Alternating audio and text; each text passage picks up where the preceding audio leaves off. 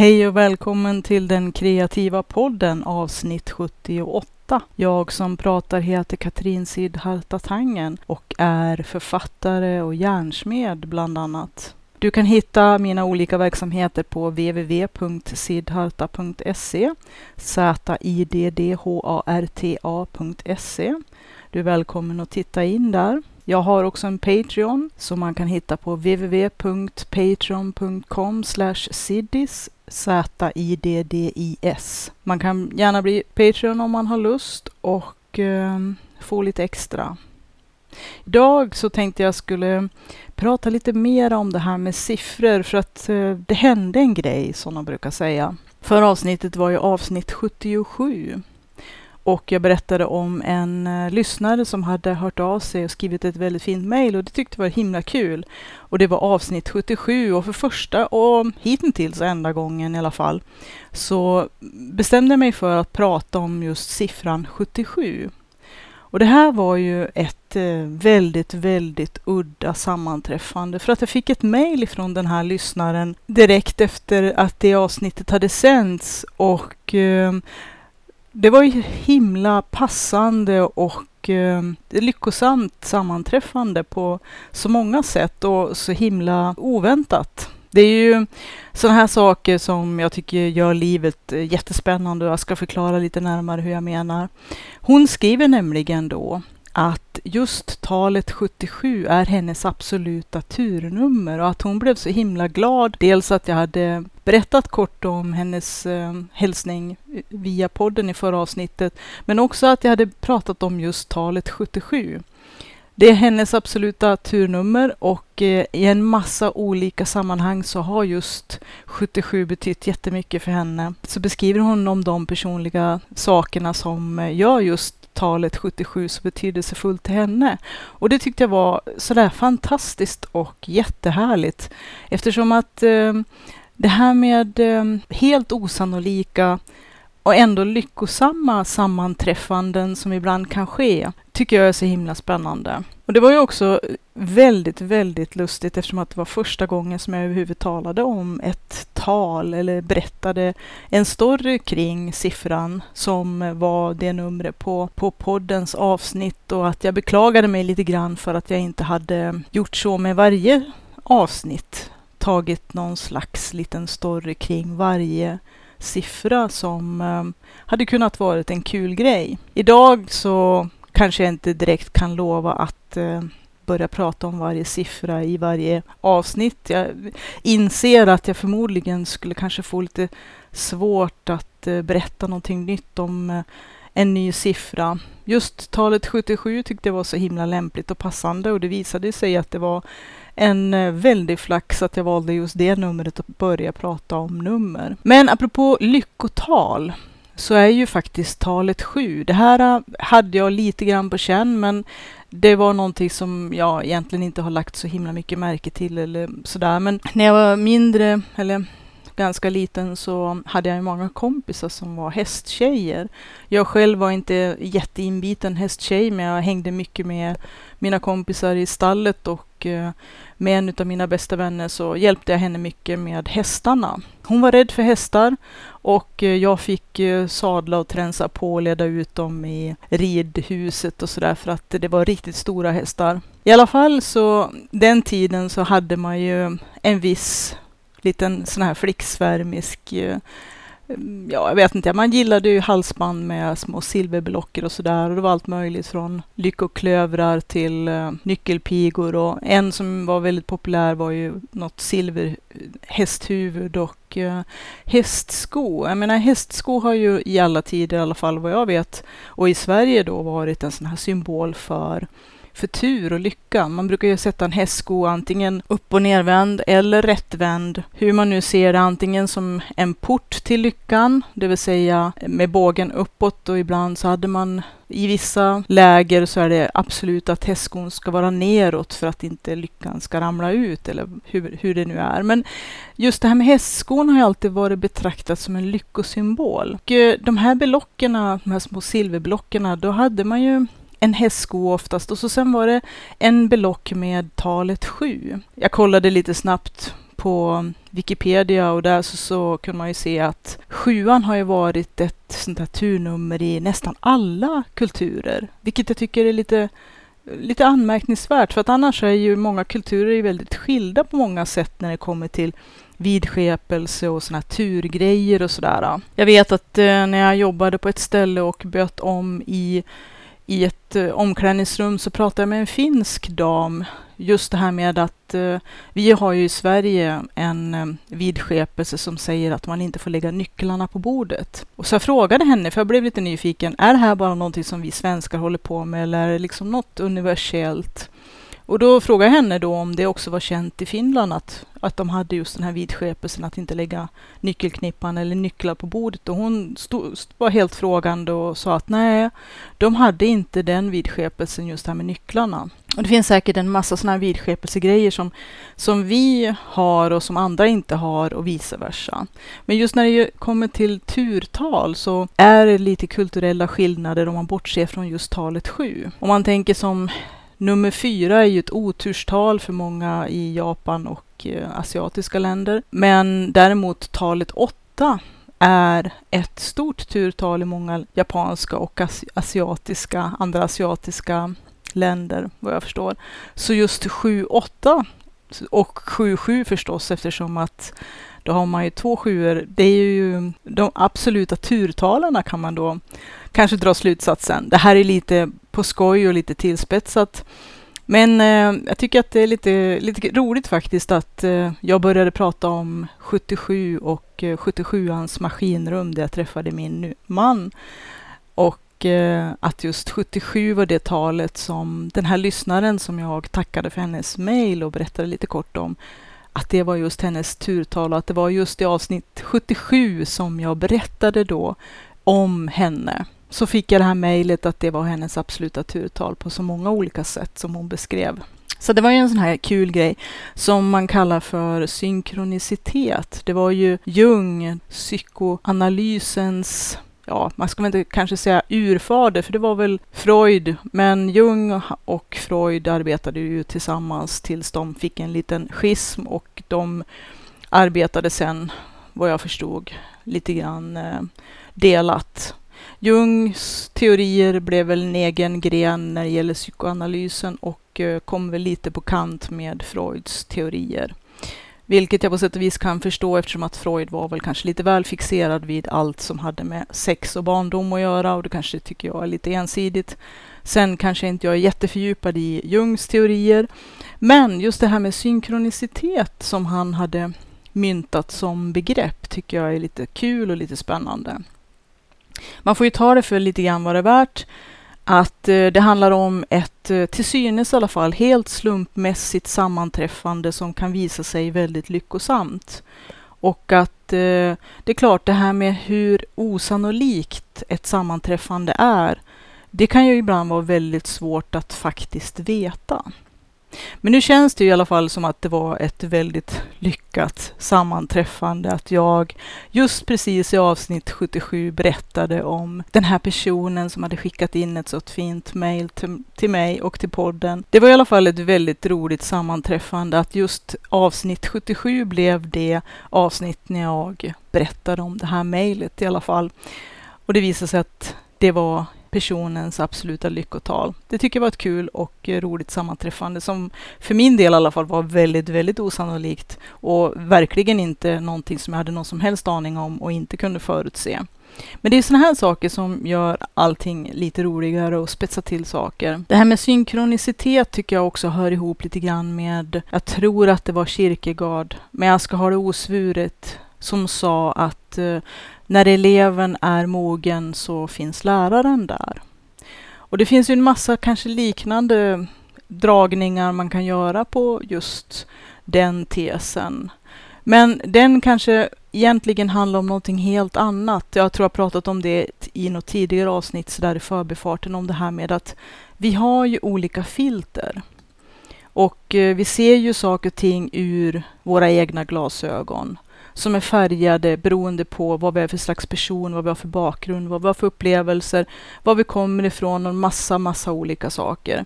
som blir just den personen som vi är just i det skedet och som också färgar vår uppfattning av världen och vår upplevelse.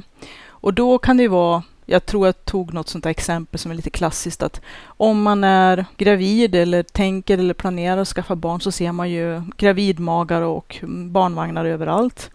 Om man har kanske går i planer på att köpa en bil av en viss sort, ja då ser man sådana bilar överallt. Eller allra helst när man kanske redan har köpt den bilen som man tidigare inte ens tyckte att man såg ett enda exemplar av. Men plötsligt när man själv då har köpt en sån bil så ser man den precis överallt.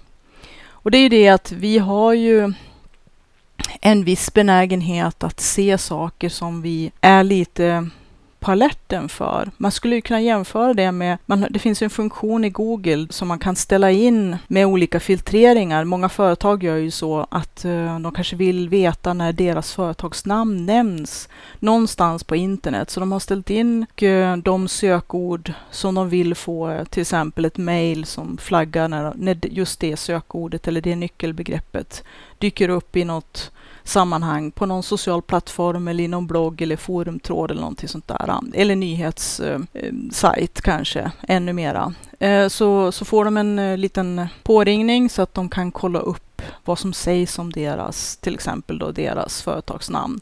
Och lite grann så funkar det ju med det här filtret att när vi är på alerten för att eh, upptäcka en viss sak, eller även om vi inte tycker att vi medvetet går omkring och letar efter en viss sorts bilar eller en viss sorts färg på skor eller vad det är för någonting, men genom att vi kanske har gått i funderingarna kring en viss sak eller ett visst för, en viss företeelse så nog 17 börjar vi lägga märke till den överallt. Men det här med synkronicitet är en helt annan sak. Det handlar ju egentligen inte alls om det här redan, om vi nu ska kalla det för förpreparerade filtret. Eller kanske det har med det att göra. Det beror lite grann på. Jag menar om man är precis i begrepp att uh, ta ett nytt steg i sitt liv så kan det ju vara det att man automatiskt har en uh, både medveten och omedveten uh, förinställning för att flagga sig själv, eller vad ska man säga när man får något, någon, någon inre sån här påminnelse att oj då, nu ser jag just den här grejen som har med det här att göra som jag är jätteintresserad av. Det här måste jag kolla upp lite mera.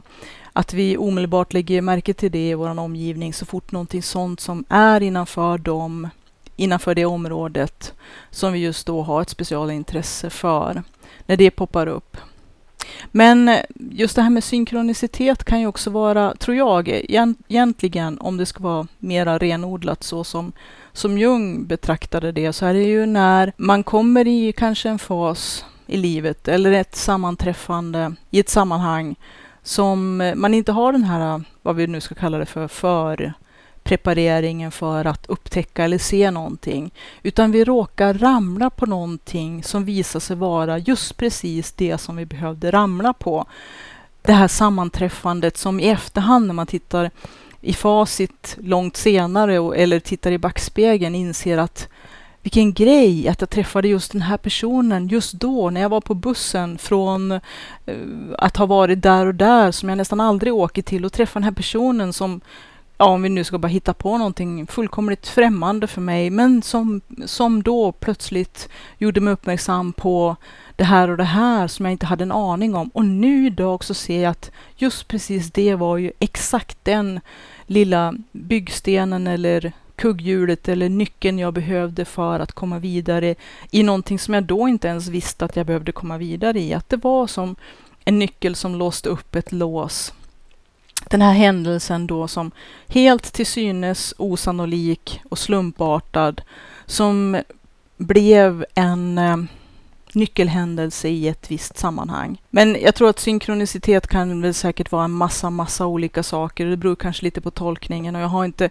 djuplodande läst på. Men en osannolik, lyckosam, slumpmässigt sammanträffande. Det kan ju kan man ju naturligtvis eh, matematiskt räkna på och kolla upp sannolikheten för och en massa olika saker. Saker och ting kan ju vara mer eller mindre sannolikt och vissa saker kanske skulle ha hänt förr eller senare och man kan ju ha en massa olika argument och sådär.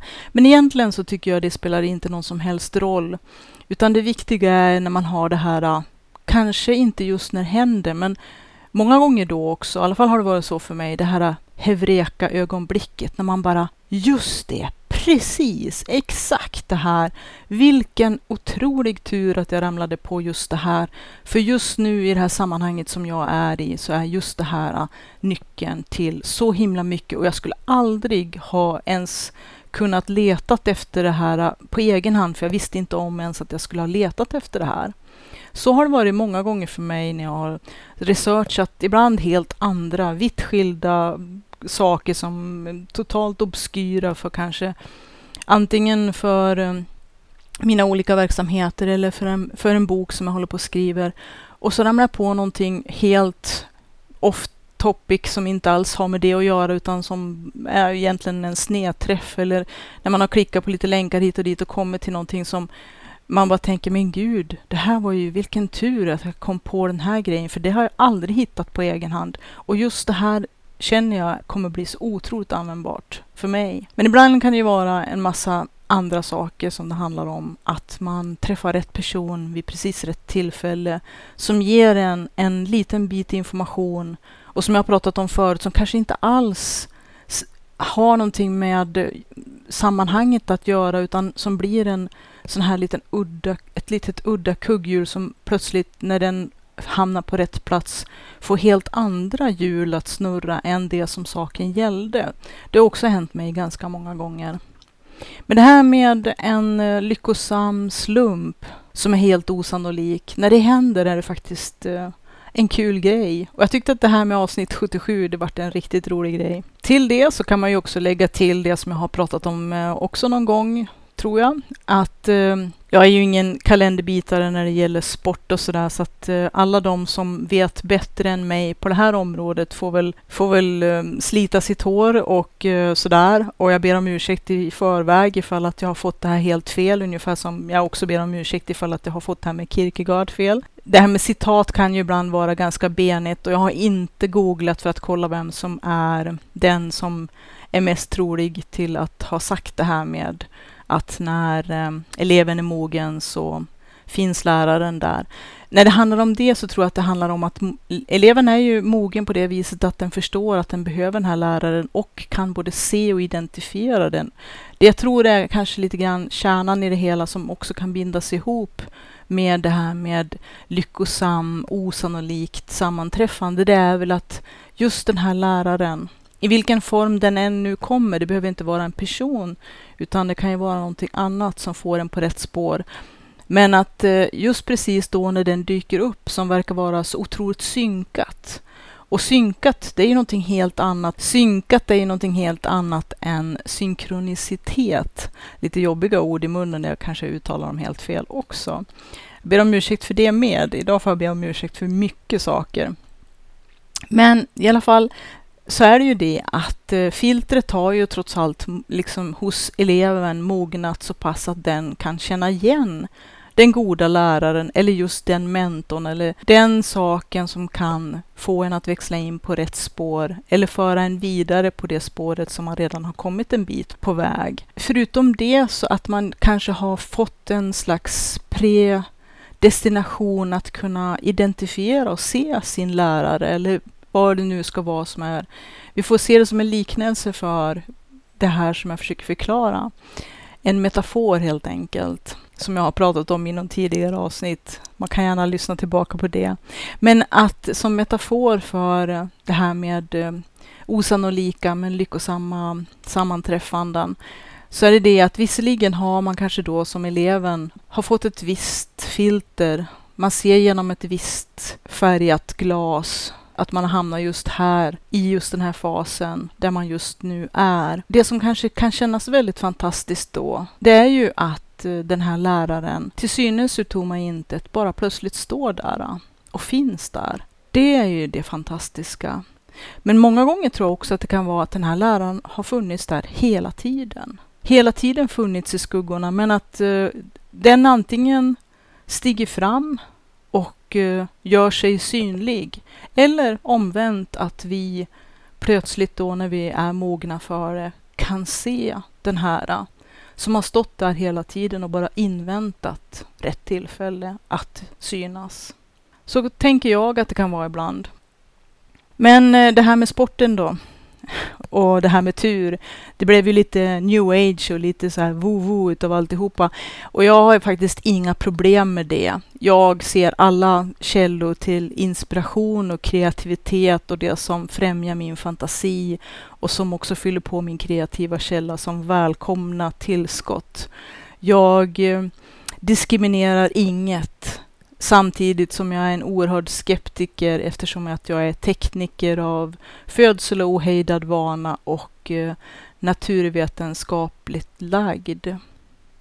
Jag brukar ju ibland när folk frågar vad jag är för någonting så brukar jag säga att jag är en kreativ eller konstnärlig tekniker. Det låter väldigt osexigt och jag vet inte om det låter bättre om jag säger att jag är en tekniskt lagd konstnär. Men hur det nu än är med den saken, så jag tycker att eh, alla spår och inkanaler till kreativ inspiration är välkomna. Och att man kan både ha nytta och nöje utav dem utan att för den delen behöva satsa sitt, sitt sista pund på att de måste vara vetenskapligt korrekta eller vattentäta på något sätt. Men för att kanske få ner det på en lite mer jordnära nivå eftersom att det lite grann också är en del i min karaktär så tänkte jag ta det här med, med eh, sportcitatet nu. Det var någon som intervjuade, jag tror det var Ingmar Stenmark, och eh, den här som intervjuade frågade då Hur kan det komma sig att du har sån tur och vinner alla tävlingarna? Eller någonting i den stilen. Ingmar Stenmark hade svarat att ju mer han tränade, ju mer tur hade han. Och lite grann så är det ju faktiskt. Jag tror att en hel del, eller i alla fall flera entreprenörer och ehm, personer som har lyckats i olika sammanhang som har haft något liknande när folk har frågat dem hur kan det komma sig att du har varit så lyckosam eller kommit, slagit dig fram på det här området så bra så, och, och hur har du kunnat haft sån tur? Och den personen har sagt att uh, ju mer jag har tränat eller ju mer jag har hållit på med det här, desto mer tur har jag haft att det hänger lite grann ihop. Att det handlar inte bara om tur utan det handlar också om hur mycket man har satsat. Den insats man själv har gjort helt enkelt. Och i sammanhanget så kan jag väl berätta någonting som jag själv kan bli ganska irriterad på faktiskt. Fast eftersom att jag råkar ut för det här fenomenet så himla många gånger så har jag väl blivit både luttrad och avtrubbad och nu rycker jag mest på axlarna och tycker att ja, ja, ja, ja. Men att eh, när jag har publicerat en del bilder, fotografiska bilder, jag fotografi fotograferar ju en hel del, och det är en del bilder som har blivit riktigt bra. Och eh, jag har fått en hel del jättefin feedback på många av mina bilder och många har tyckt om dem och sådär. Men då är det alltid någon person som blir jätteimponerad på mina bilder och tycker att de är jättefina och jättevackra och det är ju vackert så. Men de har ett litet lustigt sätt att framställa sin beundran genom att säga att åh, vilka fina bilder! En sån kamera vill jag också ha. Och då känner jag lite så här visst missmod eftersom att dels så är kameran inte det enda viktiga i att ta bra bilder. Det är klart att ha bra teknik, det underlättar ju. Nu har jag aldrig haft råd att ha någon sån här superduper värstingkameror, faktiskt inte. Utan till syvende och sist så kommer det till att det som är bakom kameran, alltså att jag som fotograf kan ta bra bilder med fint perspektiv eller fina proportioner och att jag kan eh, bearbeta och fixa bilderna så att de ser snygga ut och kommer till sin bästa rätt. Men jag tror att det som igen avgör att de bilder som blir lyckade som jag har tagit och en del av dem som jag publicerade, har publicerat beror på att jag tagit så ohyggligt mycket bilder. Jag har tränat och övat och tränat och övat. Och även om jag kanske har en grundtalang att både förstå bildkomposition och ett öga att se bildkomposition och har blivit bättre och bättre på att ta fram de automat, eller de, de, de perspektiv och de vinklar och den bildkomposition som, som naturligt ger snygga och tilltalande bilder i kombination med en viss teknisk kompetens att ytterligare i, i slutskedet kunna också skö, sköta de sista bitarna för att kunna få fram snygga bilder. Så är det ju ändå inte kameran som har presterat de här vackra bilderna. Och det blir lite ledsamt, men okej, okay, man får rycka på axlarna och tänka att den här personen inte förstår bättre. Och en del är så otroligt fixerade vid att bara man har de bästa eller värsta grejerna så kommer automatiskt resultatet att bli superduper jätte Ohyggligt bra. Men att eh, det faktiskt kommer an på den personliga kompetensen och hur mycket man har tränat på att bli bättre på att göra det man gör bra. Och det känns lite så här att, ja men, eh, åh vilken fin bild, jag vill också ha den kameran.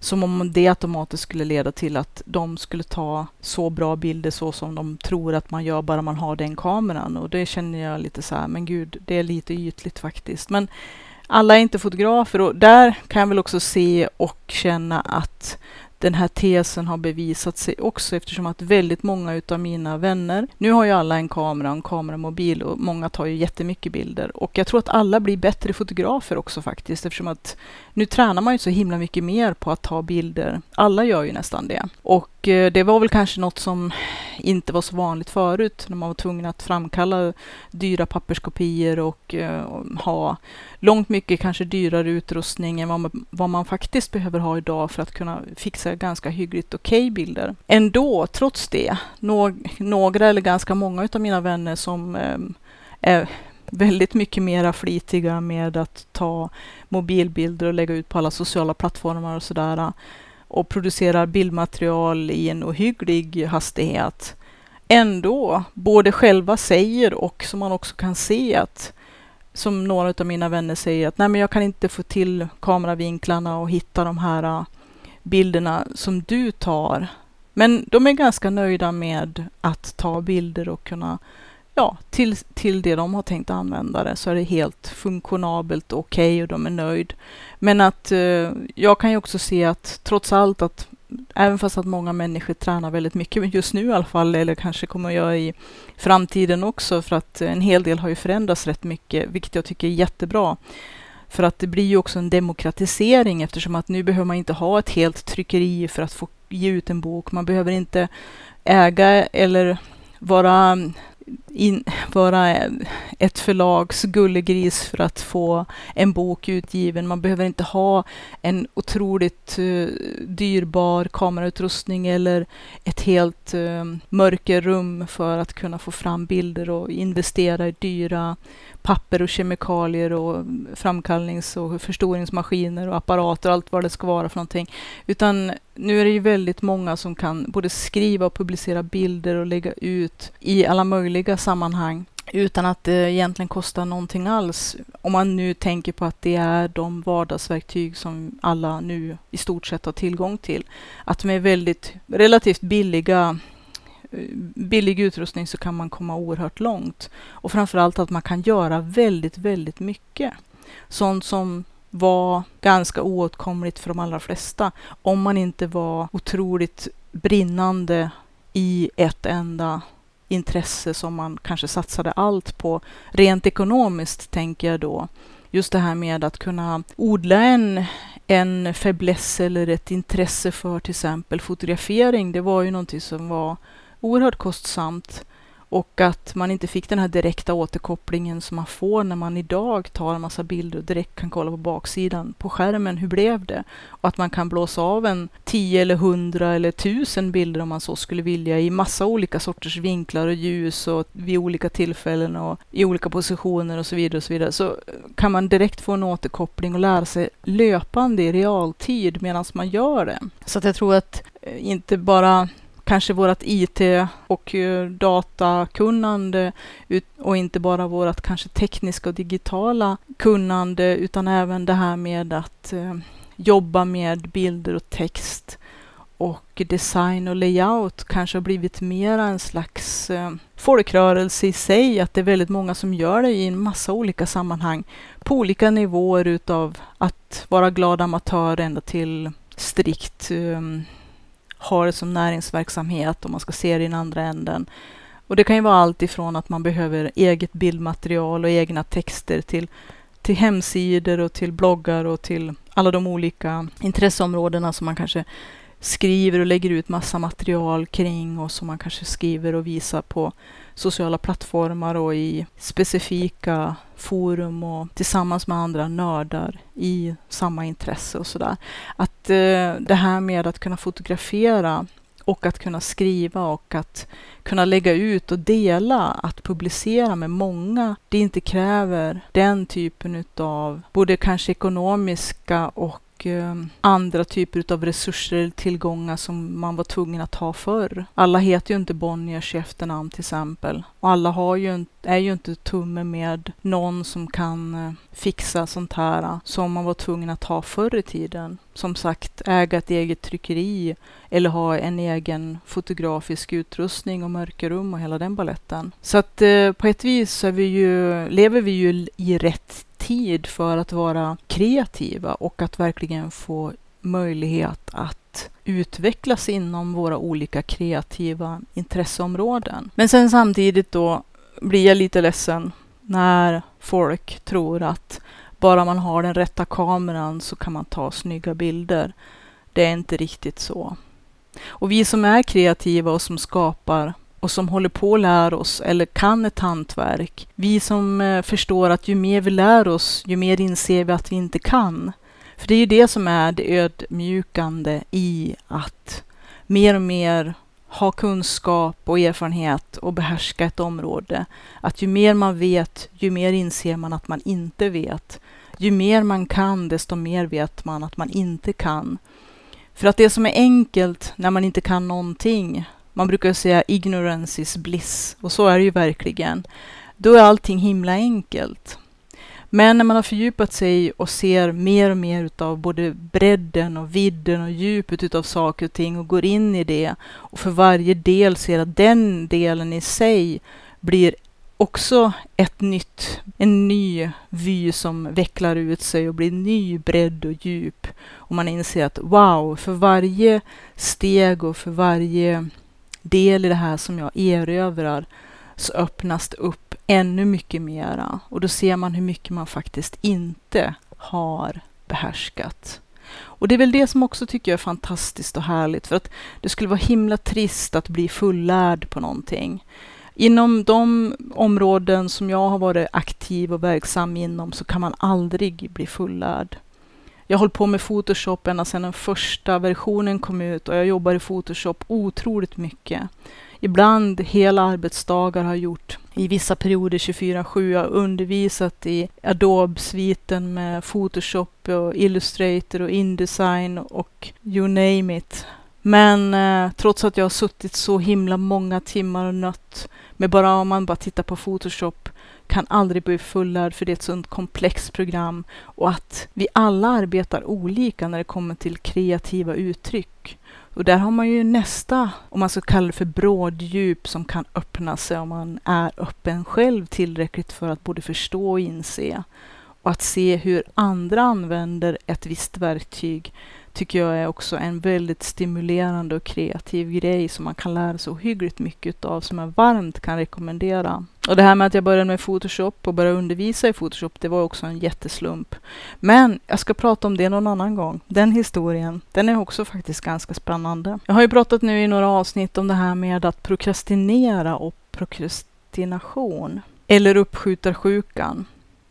Jag tänkte lämna det spåret lite grann för nu i alla fall. Det här med att prokrastinera, det är ju något som vi alla till mans vet hur det är och hur det känns. Och de allra flesta av oss tycker inte alls om det.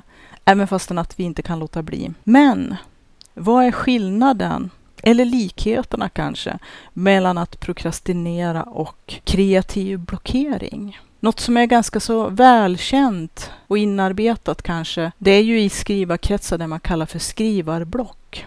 Eller på engelska writers block. Alltså när man är blockerad och inte kan få ur sig ett ord, känner sig nästan lamslagen eller inte kan förmå sig. Det är ju inte riktigt samma sak som att prokrastinera. Visserligen så kan man prokrastinera för att man är lamslagen, men oftast så gör man ju det av helt andra skäl än då när man är blockerad. Jag skulle prata lite grann om det här med skillnaden mellan att prokrastinera och att vara kreativt blockerad. Jag tror så här att eh, prokrastinering, uppskjutarsjuka, grundar sig i det som jag pratade om i förra avsnittet. Det här med att, att vi är tre olika typer i grovt. Antingen de som vill ha adrenalin och behöver en kick där bak. Att deadlinen är riktigt nära och då blir det en thrill. Eller att man är undvikande, att man undviker att göra, undviker att fatta beslut därför att man är rädd. Rädd för att eh, det ska leda till någonting som man inte tror att man klarar av. Kanske att man kommer att ha stor framgång eller misslyckas. Båda delarna kan vara lika skrämmande samtidigt, konstigt nog. Eller kanske inte så konstigt. Och den tredje sorten som också bygger på rädsla, att man är perfektionist och därför får en slags beslutsmässig undvikande rädsla eftersom att så fort man gör någonting så kan det ju bedömas och betygsättas. Och om man är perfektionist så kan man inte stå ut med tanken att man inte skulle ha gjort någonting perfekt.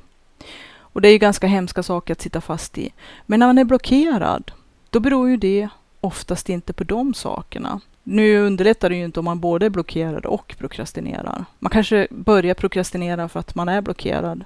Eller blir blockerad för att man prokrastinerar. De kan säkert samspela på det mest djävulska sätt om man har otur. Men blockering tror jag i grunden beror på att man är utsvält.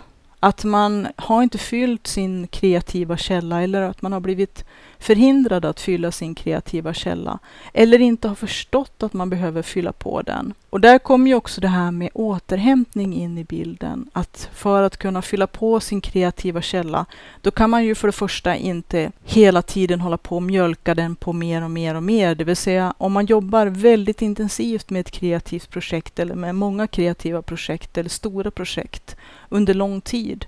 Till slut är man ju helt utarmad på kreativitet och ens kreativa källa, det vill säga allt det här materialet som jag pratat om förut, alla de här fragmenterna som vi sen bygger ihop till helt nya konstruktioner. Den är ju tom, det är ju torrt, det är öken. Det finns inget vatten i källan längre. Den är uttorkad. Så dels behöver vi återhämtning för att överhuvudtaget ha energi. Men sen så behöver man också då fylla på källan. Och det har jag ju pratat en hel del om hur man kan göra. Det är i alla fall min syn på skillnaden mellan blockering och prokrastinera. Att blockerad blir man när man har tömt sin, sin källa alldeles för hårt och att man inte har gett den ny näring. Att vår kreativitet behöver ny näring och att vi måste ge oss ut på strövtåg helt enkelt utan press att prestera utan att vi hela tiden ska omsätta det som kommer in i vår kreativa källa omedelbart till någonting kreativt eller till en färdig produkt eller till någonting som vi ska skapa. Utan att vi ska kunna ge oss ut på kreativa strövtåg och hämta in ny inspiration, nytt inflöde av material. Och det kan man ju göra på en massa olika sätt. Titta gärna tillbaka och lyssna på tidigare avsnitt. Jag pratar en hel del om det här med att fylla på sin kreativa källa. Mer kommer säkert.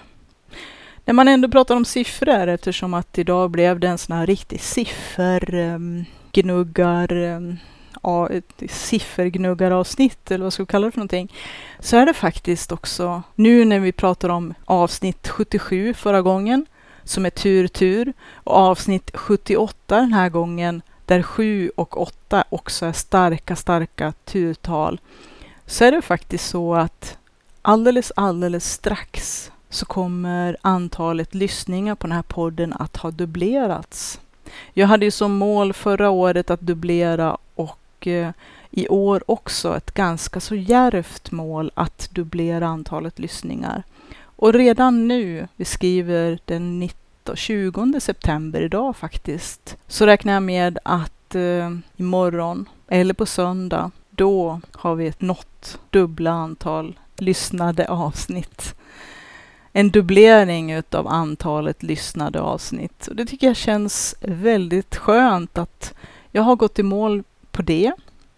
Och eftersom att jag mäter saker och ting, jag pratade ju lite grann om det i tidigare avsnitt, det här med att det är mitt sätt att eh, få den här adrenalinkicken när jag ska försöka skapa det som vi som prokrastinerar och är thrill seekers är ute efter, nämligen jakten, adrenalinet, att eh, hitta olika sätt att skapa delmål och deadlines och att mäta och tävla med bara sig själv, för det är det enda sättet som jag är intresserad att tävla.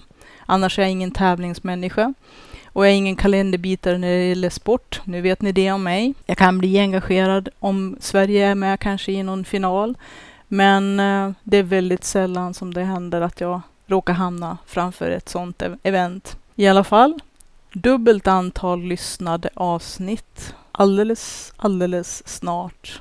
Kanske redan imorgon.